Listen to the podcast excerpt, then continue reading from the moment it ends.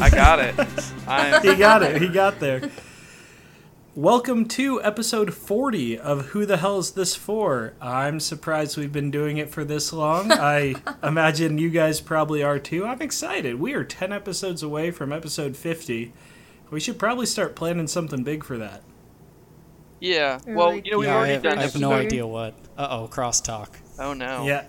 Uh oh. Yeah, do we want to lump 50 into a uh, first year extravaganza or wait till episode 52? I would say We'll we probably should- just call it 50. We Yeah. should do the year at the year unless we can make it there, like at the same time. This just in, who the hell is this for? Is going on hiatus so that we can hit our time perfectly. no, but that that should line up. We'd actually have to do more episodes because we started in August, so we're really not Oh, that yeah. far away from. We'll hit the year Year. before we hit the 50. Okay. If you have any ideas, both for our year long, not year long, our uh, year anniversary celebration, or for our 50th episode, uh, hit us up on Twitter at WTHITFPod. Uh, you can also find everyone on Twitter, and I don't remember their handles, so we're just going to run right past that. Unless they want to drop them in right here. Where can people find you guys? Jeff, go ahead. At Mr. Jeff Nor. Um, hold on. I gotta remember what mine is. Oh, mine's at underscore Riles twenty three. Yeah, that underscore in the beginning always throws me off. Riley, you gotta You can own f- your you gotta own your content, man. You gotta know your handle so you can drop it in. It's so, it's so uh, higher ups don't find my tweets, so I can say That- whatever I want. This is fair. Ah. Like giving In the the midst of a American job flag hunt. head. You're telling me that your higher ups are not pod listeners. I don't think so. Ah, that's too Well, bad. you gotta change it. Arrange a meeting when you get back into the office. Okay. What is this pertaining? I've got something you guys need to listen to. Listen to this. You may not be ready for this, but your kids are gonna love it. Anyways, Anyways, yes, Prodcath is bringing us back on track. I just lost my headphone. help. We should probably So- note that this is our first full uh, remote recording Remote. session. Fully yeah, remote. everybody everybody is in different places. Bear with Spiritually, physically, emotionally. Too far. What? I didn't take it as far as I could have. We're all in Nice. emotionally different places. Some of us are not ready to do this pod. I know I am. Uh, today we are talking about Miami Connection, kind of. We'll get more into that when we attempt to discuss that movie. But first, what have you guys been watching this week? Um, this week's just been really crazy. So I'm trying to think. I've watched. I went and saw Spider Man twice. Um, let's see here. Oh, I watched Batman: Mask of the Phantasm. Ooh, that's a good one. Yeah. Um, Very solid. Let me think. I think there's something else I watched.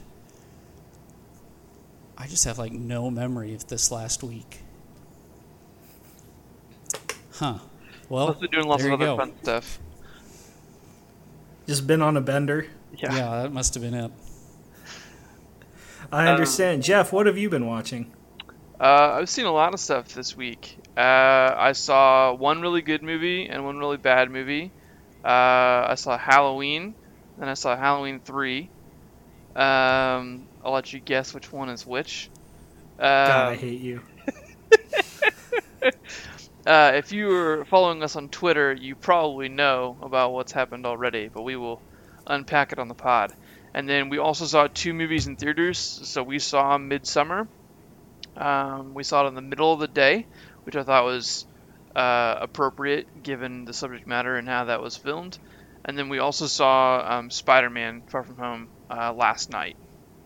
So, Oh, I didn't that- realize you just went last night. Yep, yep, just last night. All right. Prodcath, what about you? What have you been watching? Um, uh, we went and saw Spider Man, and then I watched Bad Moms and bedtime stories and spy and just now just got done finishing Little Fockers. Were those all So- today? No. Oh, okay. Was Spy the uh, Melissa McCarthy Uh huh. one? Yeah. Yeah. What'd you think about that one?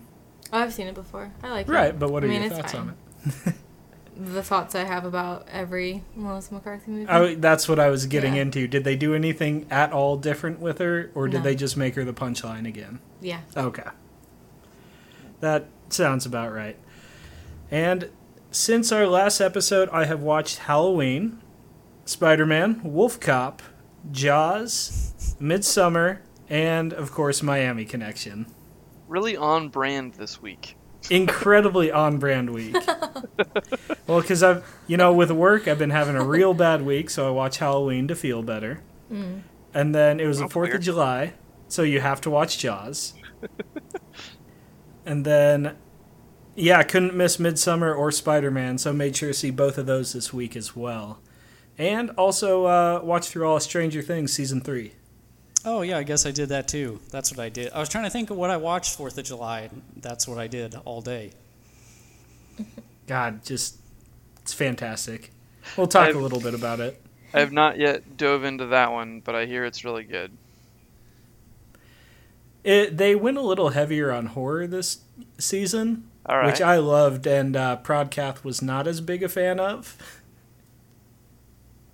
Yeah, I mean, I have thoughts on season two, so as long as it's a little bit better than season two, I think It's a I'll be lot better than Okay. season two. Okay, good. Oh, and uh, congratulations to the U.S. women's soccer team. Oh yeah, I assume we all watched them uh, beat the Netherlands and win the World Cup. Yeah. Absolutely. Just, Uh, just I a had- great day all around. I do have to give a shout out to the Netherlands team because they have a couple of fantastic names on that team. You know, there was somebody named Yeah. Vanderdonk, uh, which is just just amazing, just an amazing name. There was another one named Spitz. Um, Yeah, I saw Spitz. Spitz.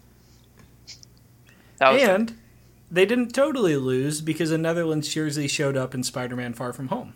that's I was going to say I, I found it really hard to cheer against the Netherlands because of how well Spider-Man: Far From Home had painted the Netherlands fans. Yeah, they're all just all great people. He was treated Yeah. very nicely. He's if he's if he's walking around in New York, it's not quite the same. Kevin Feige bring the World Cup to Kansas City. I, I bet he listens to the pod. Yeah, yeah. Oh, most deaf, most deaf.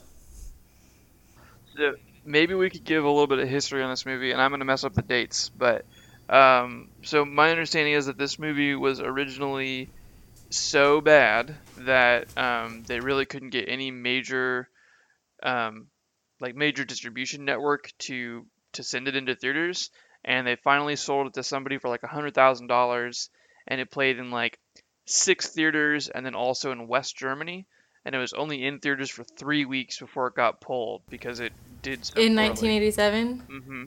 Yeah. Okay. But then Tyler said Alamo re released it. Yes. So Alamo has a branch called the American Genre Film Association, and I don't know if they still also have um, Drafthouse Films as a branch of their company. Uh, but through AGFA and Drafthouse Films, they have found movies like this that didn't really get a wide release or anything like that, and they uh, not preserved or replenished. Uh, Remastered. remastered. There we go. Yeah, they, Regurgitated. they regurgitated these films uh, and Oh have released God. some of them on uh, on home video now. Uh, so they did get a home release and kind of a new life in that sense. I think it was incredibly worthwhile for them to do that for this movie. Anyways. Anyways, Um, some rotten reviews. a Gonzo B movie from the 80s created by YK Kim, a martial arts instructor, an inspirational speaker who took his talents to the big screen despite a complete lack of screen charisma or acting talent. I think YK Kim is incredibly charismatic. Wow, that is a that is a rough start to this review for sure. just a dreadful but naively entertaining made in America martial arts film. Dreadful. Strong words. Finally, this is a new low in movies. Miss it, miss it at all costs. and I'll end on that note. Oh my god. So I think what most of the score comes from is people viewing this as a comedy. Yeah. But when I watched it, But was it? they're obviously taking it seriously. So that's what makes this movie so terrible. That that is fair. They definitely took it a hundred percent seriously, and they wanted to include some incredibly emotional beats in there that they thought would really land and add so some just, weight pep- to the story. just peppered them in. We gotta talk about the letter scene. This is a beautiful story of a band supporting their friend trying to find his long lost father, mother and everything Korean. else is just extraneous. Oh my gosh. This So movie- do you wanna fact give, that he like, did not the- die from that sword wound. Do we want to give like the I don't know how what you would call it, like the not the plot summary, but the little like tagline for this movie because it's like a it, the, the lines like a karate band moves into town into Central Florida, which is in Orlando, but it's somehow Miami. yeah, I keep I keep forgetting that it's actually in Orlando, even though it's supposed to be Miami. yeah, that that's my favorite part. And they don't even try and like it's not Orlando that they're calling Miami. Like they just tell you it's in Orlando. Yeah, Also- but we still have the Miami Ninjas All right, so and the in- I have a I have a geography question. Orlando doesn't have any beaches, right? right. no, they do not. Okay, there are definitely beaches in this movie. You can drive to the beach from Orlando. Okay, I was just curious. I didn't know where it was As- happening. I should say, as a child growing up in Orlando, this was my experience. This was incredibly accurate. There was a lot. You Lot of know, I motorcycle just- ninjas. I saw my life on screen. Let me just call up a couple. to You can ask my mom. It's nice she to had be to bring me back inside because I tried to get on the back of a ninja's motorcycle and do cocaine as a seven-year-old. Yeah, hold on. Was I We talk? when I lived Can we talk about that aspect of this movie? How The cocaine. Yeah, there's a supposedly a cocaine storyline to this movie that they just completely drop five minutes after the movie Exi- starts. completely non-existent. It just exists to show how bad the gang is, not like that there's actually because you would keep you, you would think that the Miami connection is the cocaine connection that they're fighting against or gonna stop. Or, Someday we'll find it. That's what The connects Orlando and Miami is the cocaine trail. that's the only connection they have. That's the Miami connection. Is that, is that why the head ninja wears all white? Because he's like the drug lord. There's a connection between nose and mirror. All right, Okay, let's well- keep going. Let's keep going. Moving on. Let's talk about let's talk about what this movie is really known for. I'd say, and that's the the band within the movie, Dragon Sound, has these incredible. I don't want to say catchy because they're very simple, but yet like ultra positive 80s pop rock songs. Um, we'll definitely post them on the the Twitterverse, whatever you want to call it. Um, I should also drop in uh, the guys over at Nerds of Nostalgia do use one of the songs featured in this mu- movie as their outro music, and is actually how I was introduced to this movie. So you can you can blame them for that one. That's fair. I have to wonder if the positivity in the music of this movie comes from the fact that the filmmaker was a motivational speaker before making this movie. Like he's like, whatever comes out of this movie, if I can nail one thing, it's this positive song that I can play later when I do motivational speaking at middle schools in Orlando areas. Oh my god! How often do you think he used "Friends" as a uh, as his music going Every on to do motivational? Every speaking? time. well, okay, so let's touch on that positivity. And how this how gory. Well, not really gory, but There's some good gore how, in here. yeah. Oh, okay. Well, we're not going to call it good gore, but there's No, gore. they are. So, I will say they they are solid gore effects. Whoa, They're I- implement. They they may not be implemented in the best way, but the effect itself is good. Hmm. Okay, well, anyway, there is a lot of blood in this movie and people getting sliced and diced. And this movie's completely based on martial arts. And then we get to the movie, the end of the movie, and it has the title card, uh, "A World Without Violence is How We Reach World Peace" or something. so just ignore everything you just watched. He's saying what the world could have been in this movie. Had we not been violent right away. Yeah, violence really takes a front seat immediately.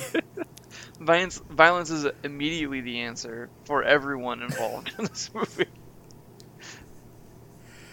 Jeff, I know there was another scene uh, beyond Friends and Dragon Sound the band Oh that you gosh. wanted to touch on. All right, so a pretty big part of this movie is that the five guys of Dragon Soul who live together are all orphans, um, which is a word we don't really use much anymore. um, but it's used a lot in this movie. Um, there are five orphans who are playing in the band together. It is a uh, a, a large demographic of people who are in this group. They're all like biracial of all different races. Um, so there's like uh, an American um, Jew, there's a Korean African American, there's an Italian American, there's an Irish American, um, and I forget what the other one was. Um, YK Kim. yeah, okay, why Yeah, can't full on Korean. Yeah. Right. Uh, and so there's a scene where one of the guys, and I forget their names because there's like five names that start with J in this movie. There's a John, there's a Jane, there's a Jeff. One of them is bad, one of them is good. I don't remember. Jim is also in this movie. Um, pretty ridiculous. One of the guys in the the orphan group um, is essentially The like orphan group. Dragon Soul um, gets a letter from Washington D.C. and uh, his friend's like, "What's this about?" And he immediately is like, "Give me the letter!" And they fight over it for like 20 seconds. Um, first of all, why don't you just give your friend the letter? I don't understand. I've never held mail from any of my friends before. I've never looked at any That's of my a felony. mail. Yeah, it is a felony. You are absolutely right. But I Um, also th- I, don't think if my friend was holding a letter, f- if my friend was le- holding a letter from me, I don't think I it would take me that quick to just get in a fight with them. like your friend is clearly emotional about whatever's going on in this letter. Maybe just give him the letter. I don't know. Um, anyways, he opens up the letter, and the big thing in this letter is they have somehow found his father. So he's not actually an orphan. He his mother was Korean, so presumably in the Korean War, his father was a soldier and came over, and they were together. And then his father went back home.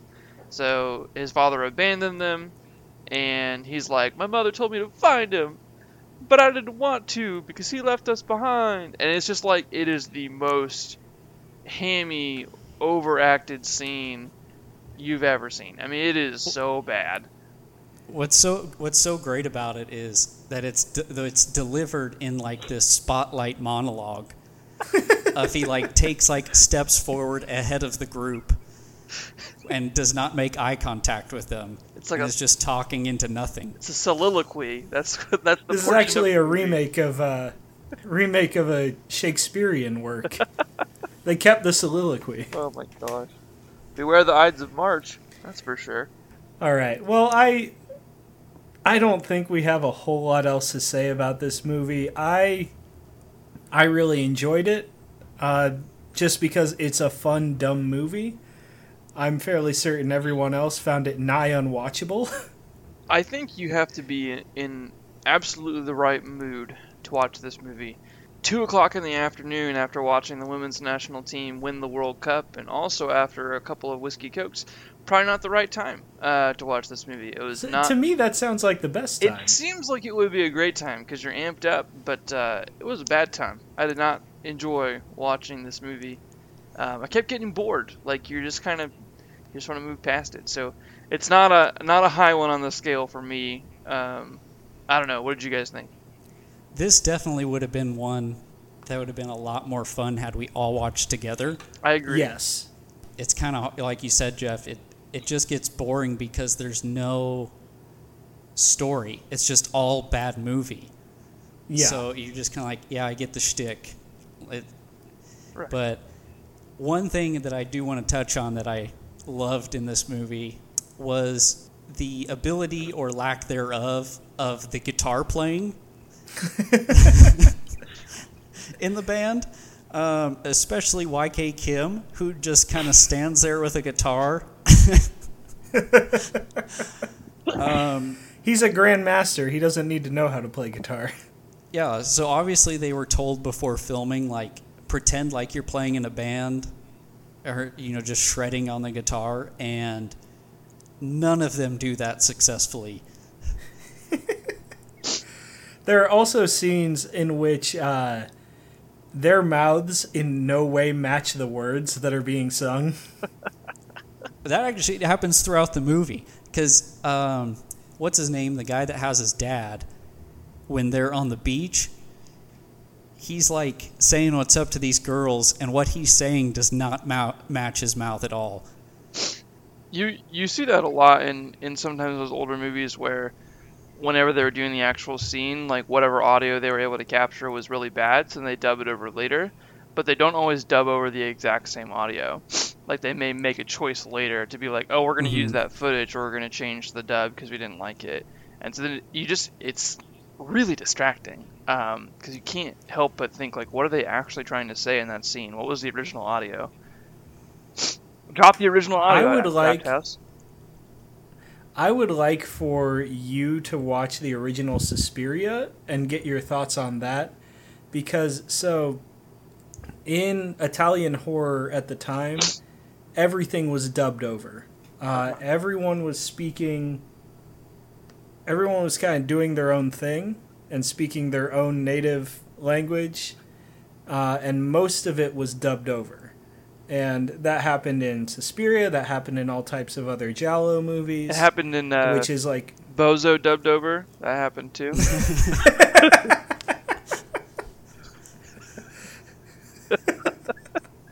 Whoa, this guy is bald. No, he's doing the dub. Bozo's doing the dub. What do you think i just went home and made this in the morning so that i could have something to show you guys? No. okay. We we've we've spun into i think you should leave so i think it's time that we probably move on to the rest of our episode. So since we ended up not having a lot to actually say about miami connection uh, today is going to be our summer spectacular episode a quick rundown of what we'll talk about jeff and i are going to argue about halloween riley and i will do a spoiler free segment on stranger things 3 Jeff and I will talk about Midsummer, and then all of us will talk about Spider Man. So you're getting a little bit everything today. That's right. Should we say So to that? start it off, what the fuck, Jeff? All right. So let me defend myself a little bit. Um, I have heard about Halloween my whole life. Um, definitely a lot more in the From last who, Jeff? four years. yeah, uh, well, mostly from Tyler, but definitely in, in the last four years from Tyler, right? Yeah. So uh, I know Tyler's a huge fan of Halloween. I totally understand it. Um, I put it on my body, Jeff. So here's here's my thing about Halloween. Halloween was made what year, Tyler? Do you know? 1978. 1978. Do you know? Okay. so some some ho- horror history for me, Tyler. Would you say that this is one of, if not the first film to kind of open up the slasher genre? Would that be right? So Halloween is the third, arguably fourth film to do this. Okay. because you had you had Psycho and you had Peeping Tom before, which okay, like they're they they're neo slashers. I don't know. There is an argument whether those are slashers or not, but they did come before Halloween and did have a lot of influence on the slasher genre. Uh-huh. But the bigger thing uh, that opened up the slasher genre was Black Christmas, uh, which was made by the guy who made A Christmas Story, and is a unknown killer who an unknown killer terrorizing a group of sorority girls. Gotcha. And so that killer was never revealed and then Halloween took something different and they showed you the they showed you the killer right away Uh huh. as as a child before you see him in the mask entirely. Okay. And so how Black Christmas or Halloween owes a lot to Black Christmas too because uh, Carpenter was talking to the director because they were fairly close friends and the uh, the director of Black Christmas said, you know, if I ever made a sequel to Black Christmas, I would want it to be about a guy who comes out of a mental institution and you know murders a bunch of teens like uh, murders them on Halloween. Like he he gave him the plot to Halloween essentially, but Carpenter went forward and he made this movie, and so it it's what is credited with the slasher genre as we know it today. Okay. But also, it would not be in that position without the few movies that came before it. Gotcha. All right. So, all that to say, um, I think I'm going to give Halloween a lot of credit here. Okay, Halloween starts the maybe the modern take on all these slashers. It's definitely early in the slasher genre. I think there's a lot of other films that absolutely take from Halloween and build on it. My problem with it is that I've seen all those other films. So I've seen everything that comes after Halloween. I've seen Scream. I've seen um, Nightmare. Uh, yeah, yeah, Nightmare on Elm Street, uh, Friday the Thirteenth, stuff like that. So I've seen all of those that take kind of from the original Halloween. So you notice a lot of patterns, a lot of tropes, stuff like that that that are in those later movies that exist in Halloween, right? So I've seen all of those, and you could say that horror has continued to kind of evolve, and slashers have continued to evolve. Now, where there's like a ton of parody of those same things, so like uh, Cabin in the Woods has a ton of parody of that stuff, etc. So I think like we're really all well aware of what the beats are, and so for me, having seen all those and coming back and watching the original, I can appreciate what it does as an original, but I I don't like it as its own film now. Right? Like when I was watching it, I found myself getting bored and looking at my phone a lot because I felt like I knew exactly what was coming. Like I knew the beats. I knew Michael wasn't going to be dead. I knew he was going to kill like 3 to 4 people. Also, I'll say this too. Like I'm not saying the pacing is bad, right? Cuz I know you'll jump on me for that one. The pacing is fine, but the pacing is not what I was expecting uh, for a slasher. So I was expecting there to Well, be Well, it's not even what you're expecting from the Halloween series, Probably the not. direction that it went. right. because you know later on the it it kind of falls more into that traditional like generic slasher area and it's all about just like you know bloodbath killing teens Right. So there's like a because because Michael does the first kill in the first what three to four minutes, and then the Mhm. next kill doesn't take place until minute like 55 or 56 of the movie. So I think that whole time I'm kind of like it is building tension, but I am expecting other stuff to happen, and so I just I just got bored. And then like the final so for me for me what i like about halloween isn't necessarily the kills. It is it is that tension building. It's it's michael stalking everybody before. And the, the way they frame michael and his because you know halloween 2 and on whatever you know you have the Laurie being his sister part of it. Before any of that was introduced I just found out Catherine has my credit or my debit card information saved in her phone. That's fun.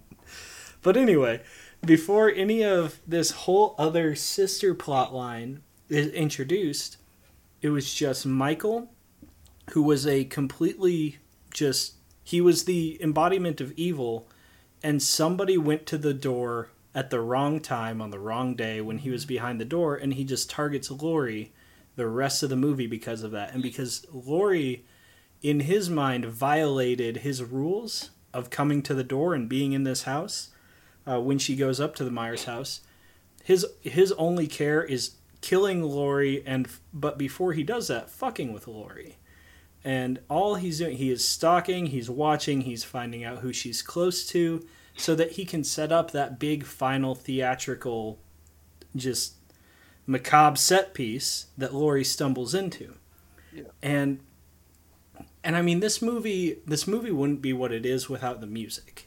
Yeah, I would agree and with that. I think the music is. I think that is the most important part of it, and that's why I enjoy it because of so much that I like about the music and the feelings I associate with the music, which then in turn get associated with the movie. And it, this is horror comfort food for me. Sure. And all that stuff I understand. Um, and so I think there's part of me that recognizes that it it does a lot for everything going forward and that the music and the combination of stuff hadn't been done before and stuff like that. But having having not seen this, like I don't know when when would you have seen this, Ty? Like were you younger or did you see it pretty recently? Uh, so that I so I was looking at Snapchat, and so for people that don't totally know, I am a big horror fan. I did not get into horror until the past three four years, uh, but I so I was looking. I had a memory on Snapchat, and it was actually the first time I watched Halloween was two years ago on July second. Two years So- ago? Yeah, so I did not initially see this movie until two years ago, and since then it has become my favorite horror film of all time and in my top five all time films. Well, then I, I won't use the point of you saw this a while ago and you grew up with it, because that's not true. Um, that shoots a hole in one of the things I was going to say. I just, I think, um, and I try to, uh, I try to be better about this with old movies of not judging them against what I'm currently watching or things like that. But I do find myself getting bored and expecting more, and which is probably unfair. But like, I when I watched it, I remember thinking like, eh, like I probably won't watch Halloween anytime soon. I might watch some of the later ones, but I probably won't watch the original one anytime soon. So, we'll say count point counterpoint can can end there, but that was the fight we were having off mic this week about the Halloween movies.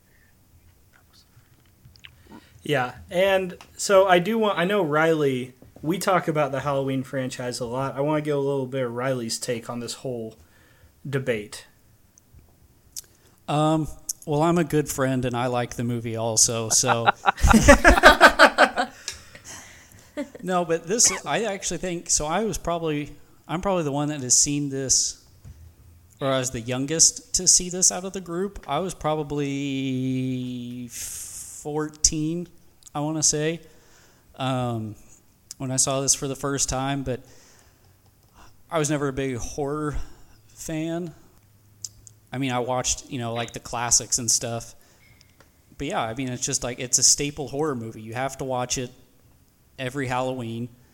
Um, Do you? and it, it yes, just- you do, Catherine. and several What I- times in between. And what I like about what I like about that is it just encompasses kind of that feeling of, you know, if you watch it at some point in October, it's going to really set in, you know, what time of year it is, the season, um, and and all while creeping you out a little. And that's so that's a note I wanted to touch on. I know this isn't something that really I know it didn't really scare Jeff and wasn't effective in that way, but I wanted to get Prodcath's opinion on that because she watched it for the first time last October before we went to go see the new Halloween. Yep. And so I want to get a little bit of your opinion on what you thought when you first watched it. Like, did it scare you? Because I Yes. I know it did, yes. Um, and just kind of what you thought of it as a movie. I mean, I liked it. It's your typical like jump scare movie, ish, to me. Yeah.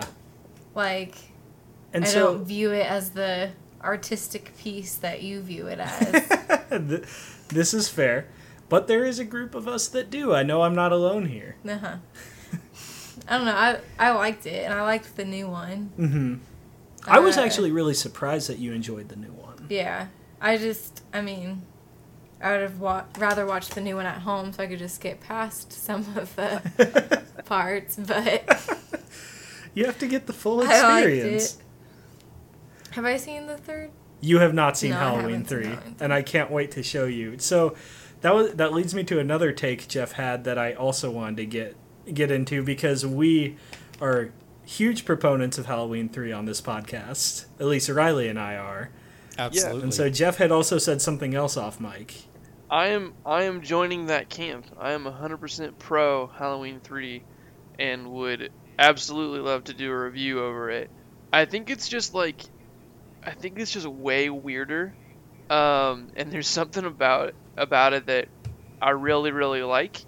Um, in that it doesn't I mean obviously it's not in the same anthology as the rest of them. Um, but I like that you really don't know what's going to happen and that you really have no idea like what this evil corporation or group or what the Silver Shamrock is actually going for and so I really like the best kind of joke, a joke on the children. That's right. That's Now, right. how far did you get, Jeff? Because I know you said you had watched half of it at this point. Yeah, I've I've made it through most of it. Uh, I don't know exactly where I stopped off. I may have to rewatch some of it again. did but did you get to see the scene where uh, what the mask does is revealed? well, I've been on Twitter, so yes. I've seen you post the GIF probably thirty times, so yeah, I understand what happens. We're just That- out there you know what? sharing the That's fair. gospel. Yeah, it was pretty impossible for me to not know what happens eventually um, in this movie. Yeah. So I will say I don't know if the GIF shows how far that scene goes, and it's just all around wonderful and probably one of my favorite scenes in horror. So next on our list of summer spectacular topics, we are going to talk a little bit about season 3 of Stranger Things and what we thought of that and how it stacks up to the rest. So Riley, I'll let you take the lead on this right now. No Okay. spoilers though. Yeah, no spoilers. We will not No, be I- spoiling anything from season 3. No, I'll just give my general thoughts on the season overall. Overall, I'd say definitely it's it's still no season one. Um, but I well, uh, this is tough. Overall, I enjoyed it more than season two. Um, but I am a Bob Newby stan, so Yeah. season two will always hold a special place in my heart. Um, there were very many great things about season two, and one of them was Bob Newby. Yeah, absolutely. Um, one thing that I was really hesitant about this new season because it's, you know, it's as they keep going, it's like, well, how many times can, you know, they have the basic plot of something coming from the upside down, and the gang has to, you know, save the world. But I was actually pleasantly surprised. It didn't really feel as cookie cutter as I thought it would be. Um, there's some really great movie references throughout the show. So a couple new characters that are really good. Hopper is amazing in this season. Hopper initially, I will tell people stick with Hopper's character through the first couple episodes, just because they do have him fill uh, a pretty like tried uh, '80s trope uh, in the role of Eleven's dad. But the, he after after a few episodes and the way that shakes out, he's kind of back into the normal Hopper that we know, uh, who is a pretty tortured person and kind of something I wish they would touch on more. But it's his character ends up in a very good with a very good story. Yeah, absolutely. Um, but yeah, I definitely get out and watch it as soon as you can. Um, it actually watches pretty fast. I remember It I feel, does. like, I feel like season two was season two 10 episodes. Season two was nine. They added the ninth or episode eight, but it was added as a ninth episode uh, when they added the attempt at a backdoor pilot for the spin-off series. Oh yeah, Yeah. Ooh, ooh. yeah. Um, Wait, yeah, 'cause I was gonna say- Ty? So yeah, what spin-off series? they they introduce eight in season two, which is a lost sister of Eleven's from the same project, and then they have an that. they have an episode in season two that solely focuses on El reuniting with her, and it feels like an entirely different show, and it has nothing to do with the main plot, and you can tell they just wanted to test the waters and see if they could get a spin-off series with this new character. And pretty much everyone hated it. yeah, absolutely. I didn't know that. How many episodes is season three? Uh, season three is eight episodes. Oh, okay. Then yeah, we can watch it. Okay. I I watched through all of it while Catherine was asleep. so That's that sentence is amazing because it implies one of two things. Either that Tyler watches shows so quickly that he spent all night watching it, or that Catherine sleeps so long that there could be a period of time that Tyler could It's have watched both. all the episodes. so I do want to share a little bit about It's my a nice little combo. Yeah. So I was up watching this, uh, and I was like, well, you know, it's 2 a.m. I'm checking Twitter. Nobody's really doing anything on Twitter. And then my timeline set on fire. Yeah. My timeline set on fire at 2 a.m. the other night with the Kawhi Leonard to the Clippers news. Oh, and you I were was awake so for that. thank- I was awake for that entire thing Wow. and I wanted to like text you guys and just wake everybody up and just like be making calls that this that Kawhi signed with the Clippers, but ended up choosing not to. Uh, but that was a huge benefit of me staying up to watch Stranger Things. So I will to give my quick thoughts on it because I know Riley he gave his opinion. He said it didn't quite stack up to season one for him. For me, it's hard for me to decide which one I like more, only because this one did steer a lot harder into horror than the first season did. And there there are many blink and you miss it references to a lot of horror things and a lot of very blatant references to horror things. But with all these references, it is still something that stands on its own and is a very good narrative and a very good final product compared to other things that throw references in there to be the entire meat of their story, like certain movies that I've brought up on the pod before. Uh, but anyway, anyway, yeah, it's fantastic. If you like if you like Stranger Things, you like season one, but are a little iffy about it because of how you felt about season two. Watch season three. It is on par, if not as good as, and maybe a little better in some areas as season one, and it feels it feels more like what we got in that first season. Absolutely. It's kind of like if they made season one with the money they have now. Yeah, yeah, that's exact. That's such a good way to describe it. I'm looking The forward to that. creature effects, the creature effects are phenomenal. There are such good effects in this season, and there are some that you know aren't too impressive, but that's not where they wanted to spend their money. They wanted to spend their money on these creature effects. Uh, I'm not sure. I couldn't tell if they used much practical at all, but they did use a lot. Their CG was not egregious, and it all looked very good to me. Mm-hmm. Agreed. I'll have to check it out.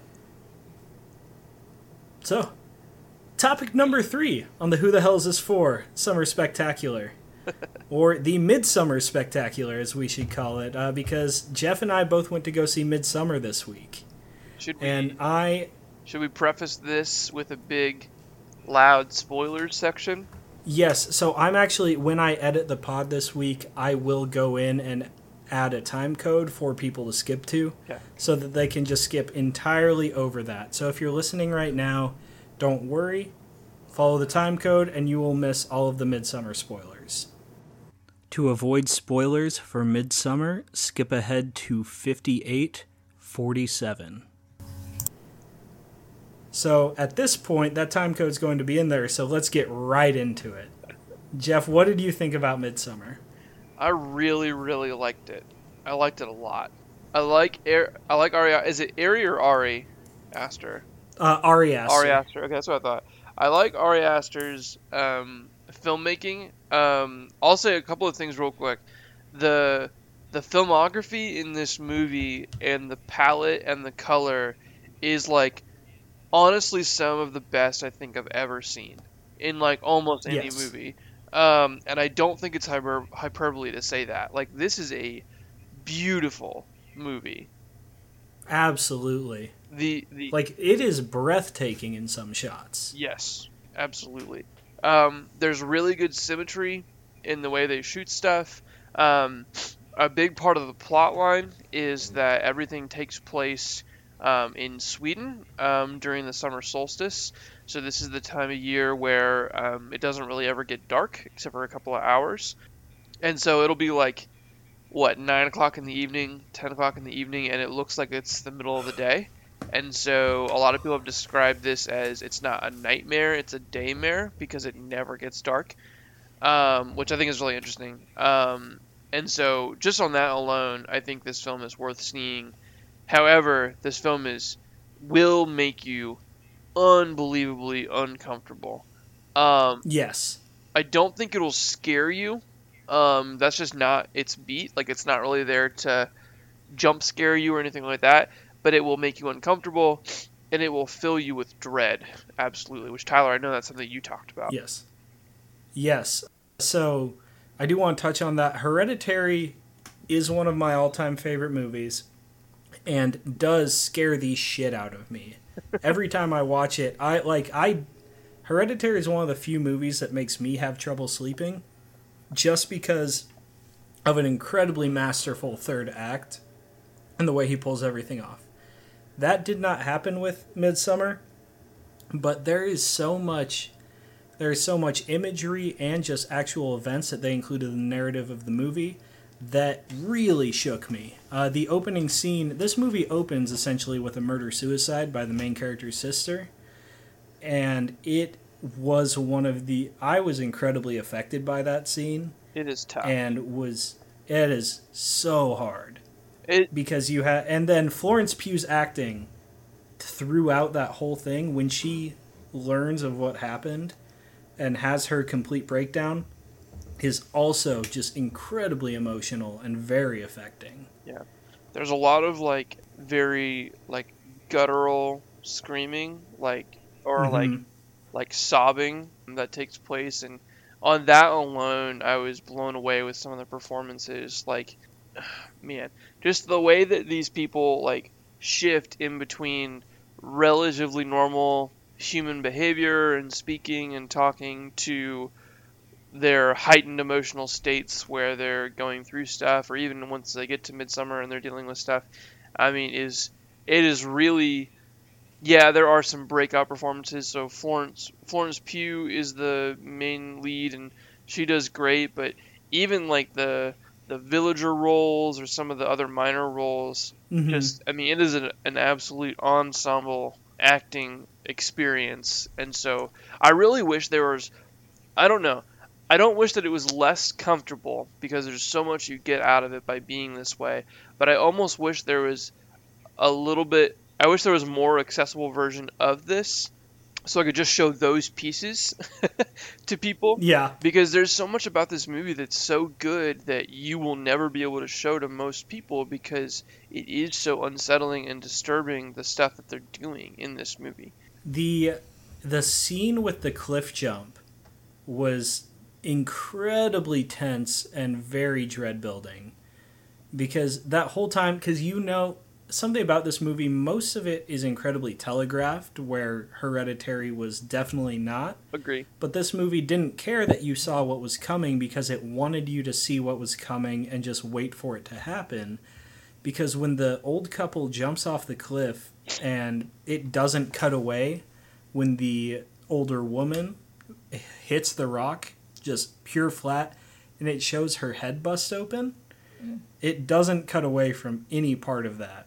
Yep. And that because it wants you it wants you to know this is coming and be like hey you're gonna have a real bad fucking time and make you feel that feeling up until it happens Yeah, yeah. I think that's a great point. Um, you can absolutely see the the old couple committing suicide on the cliff coming, um, and you just you can't stop it. And there's something special about seeing this in a theater, where you're like, I can't pause this, I can't leave.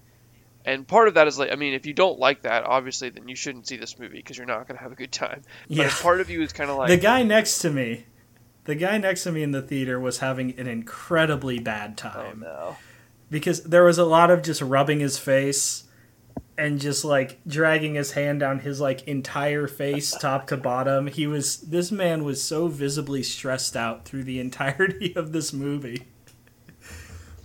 Yeah. until one scene towards the end that was a huge cathartic release for him and like ev- it's an issue i have not with the movie but watching this movie in a theater setting. But one of the one of the main cast is approved to mate with this uh, with one of the villagers. And he gets drugged and kind of coerced into doing it. And there's a so he starts plowing. And there is a circle. It's a guided plow. Because there's a circle of women through the village around him the whole time. And then one of them gets right down next to his face and begins singing and the entirety of my theater was howling li- with laughter it's like Disney And- princess singing, like ah, Yeah. like into his face. Um, so it's I laughed too. I busted up. I mean, and it was for me it was cathartic because I probably was the Mhm. guy in the theater next to you with his head like head in his hands type of thing. Um, so I kind of enjoyed that something so uncomfortable had a release valve on it. Um, but Mhm. I think you did not like that because you wanted the dread and the weirdness and stuff. I did. I wanted this to continue building dread and when you so if you look at that scene and if you're watching that by yourself, you're probably not going to laugh. You are probably going to be forced to face the entire uncomfortable situation that this is. Like this dude was pushed into this situation. He was drugged and now he is just he is essentially their chosen one to create a new villager for them. I and it the whole scene is incredibly uncomfortable when you really think about it. But when you when you look at it from that standpoint and everyone else is laughing, yeah, it's it's a funny scene and it's it took me out of the next few minutes until the very end. So after that scene you have him running through the village, you have him finding all of the fucked up shit that they've done to the outsiders that came that went missing. And the blood eagle was incredibly cool and unexpected. Uh, i was not ready for that. Nope. uh, and that's something i keep hearing about because apparently they did it on a episode of vikings and but i could never see i was like so what does this do what does this look like and then i saw the scene and i was like i would have been all right not knowing that Yeah. uh, for for the unfamiliar, it's where you split someone's back open, break the ribs, and pull the lungs out backwards. Cool. And he finds him. yeah, he finds him, and his his lungs are still breathing. This dude is like clearly a vegetable at this point, though. And then everyone gets moved into their like ceremonial temple to be the human burnt offering. Yeah. And at that part, I was like, I'm kind of just like, I don't know if this is going to land for me. You know, I was very out because that laughter, that whole scene had broken my tension. And I was like, okay, yeah, you know, like, I don't know if this is going to land the way they wanted to. But then everyone starts screaming as the temple is burning, and that flipped a switch for me, and every hair stood on end. And I was totally back into this movie and thought it was an incredibly well done and almost beautiful ending the way that they pulled it all together. Yeah. I think um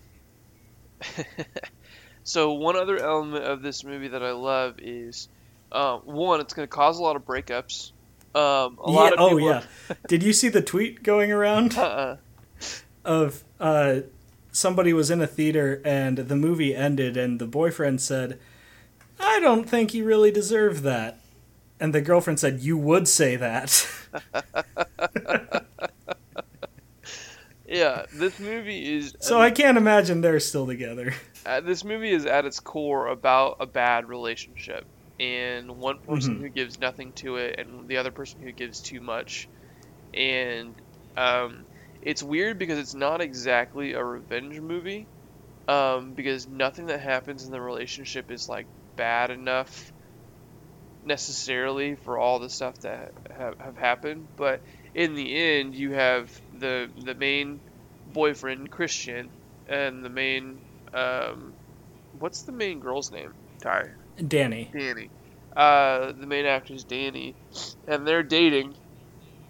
And at the end dani is the may queen who is in charge of making the final sacrifice. And christian has just participated in this mating ritual that dani sees. And so she is like full blown like uh, in a panic attack this is happening. And what's really kind of cool about about how they do this is obviously like Dani is going through this incredibly traumatic experience of losing her family.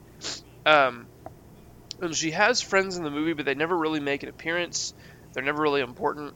Uh, so you kind of get the sense that she's just like alone and isolated and her only real lifeline is this boyfriend who doesn't really care about her. And so she comes to this village, and that final lifeline is severed, and all she has is this really weird cult community who is willing to take her in and be her family, etc., whatever. And so she fully leans into that and and finally severs or sacrifices her final tie to real life by sacrificing Christian. So I, I And think I like- going- sorry, go ahead. I like that the choice she makes isn't shown on screen. It doesn't show her deliberating over who to choose and picking Christian. It cuts from when she's presented the choice to Christian being wheeled, not even showing him being wheeled into. It cuts to a shed where they're uh, gutting a bear and him sitting in the chair. And as soon as you see him sitting there and see them hollowing out the bear, you know what's going to happen. Right, And he gets sewn into this bear costume. right. Um, I put It's a something bear suit, Joel. Right. exactly. I put something on But, Twitter yeah, it's- the the bear suit in Workaholics, where Blake is wearing it, and that's midsummer spoilers without context because he gets sewn into a bear at the very end. Yeah, it's an incredibly dark movie. Yep. And it will upset a lot of people in a lot of different scenes, but it's still very much worth watching. I walked out of it not knowing if I liked it more than Hereditary. I think in the end I still prefer Hereditary. But these movies are two sides of the same coin. They work best together and they are both they're an exploration of grief and how different people handle different situations when they're grieving. So, absolutely fantastic movie, and you should watch it. Definitely give it a watch. I didn't need to say that twice. Give it a watch. All right. give it a watch. Watch it. Let's talk about Spider Man Far From Home. This is the last thing that we're going to be doing this episode. So, Sorry. if you uh, if you have listened this far and don't want to uh, have Spider-Man Far From Home spoiled, thank you for listening. This has been episode 40. We will see you again next week. For those of you sticking around, Holy shit, what a movie. Let's get into it. let's let Riley go first, since Spider-Man's kind of his thing. Yeah. Yeah, it was amazing. Um, Was it spectacular? I would say it's it was web of. no. Now, compared to Far or Homecoming, Fart from do you home. think this one was uh, do you think this was superior? Oh God. Well, yes, I do think that. I do think it was a lot better than Yeah. Homecoming. Minus not. I mean, it didn't have Michael Keaton, but Yeah, I mean that's tough. yeah. But Jake Gyllenhaal as Mysterio was amazing. Even, even though you know that Mysterio is going to be the villain, I felt like they handled that. I don't want to call it a twist because you saw it coming, but it still f- felt like a twist the way that they pulled it off. Yeah, absolutely. It's it's one of those things that like you know, if you're not super familiar with the comics, Yeah. like like Broadcast, they played in a way that you could buy that he's a hero and genuinely wanting to do this up until that scene in the bar. hmm Yeah. Well, because it hit the point right when they uh, defeated the what's the The elementals. the elemental. And like I know literally nothing about the comics, and then as far as the movie went, like I didn't pay attention to any media I saw about it, any trailers, any articles, like nothing. And I only kind of vaguely knew that Jake uh, was gonna be in it, and so it like it hit that point where they defeated the elemental, and I was like, Tyler, it's only been an hour. yeah, she leaned over to me during the movie and she's like, "It's only been an hour. What the hell?" and that was way too boring and easy. Yeah, and Like- so I just didn't say anything when she said that because you know I'm half deaf, so I was just like, I didn't. I acted like I didn't hear her, just so I couldn't give any reaction to what she said. It's nice. yeah. So from from your point of view, what did you think of that big reveal scene in the bar when he gets the glasses from Peter? I was like, ah, here we go. Very hard hitting. Uh, here we go. Well, I mean, yeah, I mean no, it, also I was like, you dumb bitch for Oh, yeah. giving him the fucking glasses. Peter Parker. They didn't show that what he was drinking in the bar was a big glass of dumb bitch juice. Oh man. Um, Just an overly emotional teenager. Oh man. I thought um, so. Tom Holland to me does not look like a teenager in anything but these movies. Like they do the, Yeah. the Twitter press Yeah. circuit and stuff, um, and you see him like dressed up or doing interviews or whatever, and you're like, oh, that's like an adult. Um, so I always thought he he did a really good oh, he job. looks like an adult. he does look like an adult. Look at that little guy. all dressed up. No, what I'm saying is, in these movies, he does like, especially this one. I felt, I felt him being a teenager. Mhm. Like I felt Mhm. him being inexperienced and lost and not knowing what to do. And not that I didn't get that in the other movies, but like I really felt it in this one. Um, yes. And I thought they did that so well because I really felt like even in the other Spider-Man movies, like in the other previous incarnations, like obviously Tobey Maguire looks like a 40-year-old in the first movie, and Andrew Garfield doesn't look like a teenager. Like you know what I mean? Like this is the first one that I felt like actually really dove into the teenager side of this. Um, yeah, absolutely. and so that's what I really liked about this movie. Yeah, I mean, so I've always said Tobey Maguire was a very good Peter Parker, Andrew Garfield was a very good Spider-Man, Tom Holland is a very good Peter Parker and a very good Spider-Man. Yeah, I would agree with that.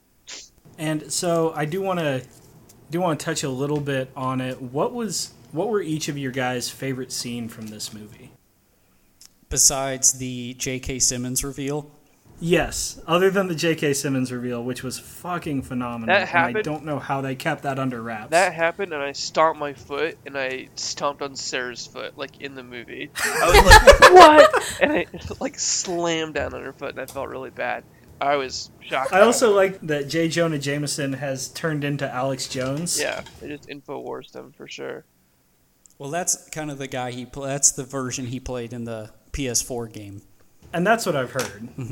But other than that, I'd say, well, obviously the, uh, I don't know what what you would call it, like the grand illusion, um, The first one in Berlin. mind fuck thing where they're in Belgium Yeah, and Berlin. Mysterio's putting Peter through the wringer. Of all these different illusions and fucking. Was that one head. Berlin or Belgium? Oh, Berlin. The first yeah. one was Berlin. Yeah. Yeah, Berlin. That's right. Um, And yeah, to piggyback off that, that was also my favorite scene. But I'll let you kind of finish your thought before I jump in because I have so much to say about that scene. Yeah. So that was like the big one. And then I'd say like a runner up for me be when Happy picks him up in the Netherlands and he goes like full Tony Stark and Happy's there getting all emotional, the crowd's all mm-hmm. emotional because without knowing it he's following in his quote unquote father's footsteps. A real mm-hmm. Piccolo Gohan situation, if you will. Oh my gosh. I like those too. I, I think it's hard to pick anything but the illusion. I really feel like, aside from Doctor Strange, like you really haven't had anything quite like that in any of the other movies where it's this like mind bending, you know, reality altering thing, which is kind of a hallmark of Marvel. Like there's a ton of that in Mhm. different comics spread out throughout of a reality. It's not really real, and people can control reality, etc. I guess you get that with Thanos a little bit with stuff, but I really liked that that aspect. I think my favorite favorite scene though, the one where I was like, "This is cool," is um, sort of like the final scene of the final fight of the final confrontation because it's the first time that I don't know, like there have been cool Spider-Man fights and Spider-Man acts and stuff like that before in the previous movies, but this is the first one that I was like, this is like actually the culmination of what Spider-Man can do. Like I, that, I Mhm. felt like that was his most powerful, where you see him handling all this stuff by himself and fighting all these enemies at once, and especially when they do the the spider sense scene at Peter the very so end, good. the Peter Tingle. The. Peter Tingle, yes. Um, man, that was so goddamn good. And I, was I never knew how they would handle Spider Sense in these movies since we hadn't really seen it up till this point, and it paid off just insanely well. what I like about these movies too is just a general thing is uh, they they kind of assume you know the backstory, like you've seen Mhm. the million other Spider-Man movies that exist, and you know how he got his powers, and you know about the different things, and so they don't spend a lot of time like explaining that stuff. They just kind of show it, which for me as a, a fan that has the deep knowledge is what I want. Like I don't want to spend a bunch of time on that, but I was curious if that like landed for other people. Um, Yeah. so I don't I don't know. That it worked for me. I was curious if it worked, you know, for anybody else. Yeah, absolutely. Yeah, big Um, time worked for me. yeah, like you said, I obviously know pretty much everything there is for Spider Man, so I don't need any kind of explaining or exposition on what his powers are or anything like that. So, And that's fact- something they did well in Spider Verse too. You know, with the Right. whole "let's do this one more time." Like they, they know you know Peter Parker's backstory at this point. Catherine, what about you? What was your favorite part of Far From Home? I forget which one of you said it, but the when Happy's with him in Netherlands Mhm. and just he's being all Tony and like talking to himself while like working with it and like try this configuration, blah blah blah. I also I don't know, I like some of like the smaller like not as big of a deal scenes. Like Mhm. him asking his aunt aunt and Happy if they're like dating or not. Yeah. Or even um him and MJ like their When they're on the bridge. Yeah. Yeah. Yeah. also Uh, shout out I to did- sorry, shout out to those two for just nailing high school awkward couple. Oh yeah. Right. Uh, I did not like, however, all this goddamn. I'm this person, JK. I'm this person, JK. I'm this Oh. person. whatever. Was that the end credits? Yes. I've had enough. And then So, and then Peter they- jumps off the building trying to kill himself and lands on a big cushion. if they do any sort of secret invasion, if they touch on it in any way, I think it might cause Prodcath to quit MCU and Marvel movies entirely. like when they called him and he's just sitting on the freaking beach. Oh, just kidding. It's not actually a beach. it's like, huh. And it wasn't actually him the whole time. And just, I can't. Can we spend? I can't. I think that's a. Uh, I agree with you, podcast. I think there is a lot of bait and switch in Marvel. I think they Yeah. do too much of it. can we talk about the final final scene? Like where he's Yes. on he's on a ship. Yeah. Somebody explain to me what's actually going on there. So they're as far as I'm going to guess, they're now Shield is dead. Shield has been dead. Um, it was taken down by Hydra, and now they are creating Sword, which is the space focused branch, and it it's the space force essentially. Okay. But they handle they handle in extraterrestrial threats. They're basically the idea that Tony had to build a suit of armor around the Earth. So basically, their defense and even a proactive, uh, proactive force against threats like Thanos and anything else that may be out there. Like, here's hoping they come up against Galactus soon. Gotcha. Oh yeah. And I feel like that's something they could also expand more on, or we'll probably see more of in the next Captain Marvel. Yeah. Um, well, so in a couple weeks, we are going to have San Diego Comic Con, and Marvel and Kevin Feige are going to be in Hall H. So I have to assume we're getting our Phase 4 outline.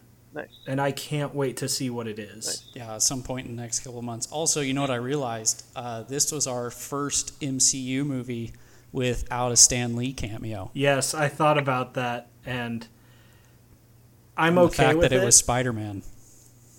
it. It's very hard that it was Spider-Man that was the first one without it. Uh, but I like that they had a tribute to Lee and Ditko in the credits. Oh yeah, that's true. I also loved that they opened this movie. Um, well, not opened it, but I guess because there was the little scene in Mexico or wherever they were, but then they cut to black, and then it's Whitney Houston and the Yes. high school made tribute video. I was the only person in our theater laughing, and Catherine was looking at me like, "What the fuck is wrong with you?" During what scene? The the tribute to all the Oh. fallen Avengers. because as soon as it came in with Comic Sans Yeah, and the "I what I was Will Always say. Love You," I knew what was happening. Yeah. I was like, "God!" I and I was in tears laughing when it had the like insanely JPEG'd picture of Vision. That's some real stuff. That's some real stuff. and and the uh, Getty image wa- watermark Yes. over the candles. They handled making this a teen comedy that worked well and making it a superhero movie that worked well. And they did that in Homecoming too, but I think they really nailed it here. I agree. What did you guys think about? Um, so this is the one part that I got hung up e- hung up on even Flash's after the family? second time. Yeah, what's up with that? I don't Because they really I- focused on Flash's, like, well, at least his mom not being at the airport. I mean- I'm not really sure what to make of it. the bully, the guy from uh, The guy that was Grand always on his Budapest phone? Hotel. Oh. Grand Budapest Hotel Okay. guy. I don't know. Yeah, I, mean, I you, you you wonder. I mean, it's either just to show that bullies have hard home lives and that's why they're bullies, but he's not even really that bad, like in the movies. mhm. Or is his mom someone? I think what they're setting him up for, it's either his family is going to be important, or they're setting him up to want to join the military. Because I think they could go the Agent Venom route with Flash. Because, you know, like we know, we know Peter's backstory, we also know Venom's backstory. And we don't need we don't need to see Venom as a Venom to know who Venom is. I think we could get Agent Venom with Flash going to join the military and then being injured coming back and we we get a Tony Revolori Agent Venom movie which would be super weird and out there but totally a direction I could see them going. He is. Yeah, I just, I guess I just don't see him taking on that role. You know what I mean? Like, I just Uh-huh. don't. A lot of people are also thinking he could, you know, maybe his, you know, dad was in poor health. Dad, it's implied, maybe passed away. And so a lot of people thinking maybe Flash's mom remarries. She's clearly very successful. Maybe she marries another very successful person, Norman Osborn. And they bring in Oscorp that way. could be. I maybe I kind of think there will be some kind of split there between Flash doesn't like Peter Parker, or at least is like mean to Peter Parker. I don't know if he actually doesn't like him or not. Um, but then he loves Spider-Man, and now with the identity reveal, if now he'll get really jealous and actually become like an actual real bully or something there. I do kind of think that that actor is a little bit too, a little bit too big to just be the bully. Like he has to have something Mhm. else that he's going to be doing. Um, so I don't know. I think it'll be interesting to see like what they do with him for sure. For sure.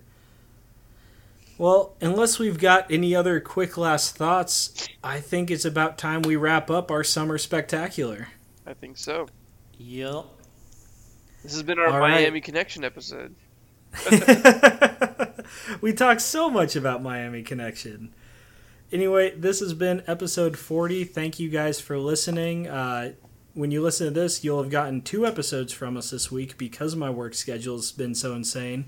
So, this and the game episode will both be coming out in the same week. Uh, keep an eye on Twitter for what we'll be doing next. Have a good one, everybody.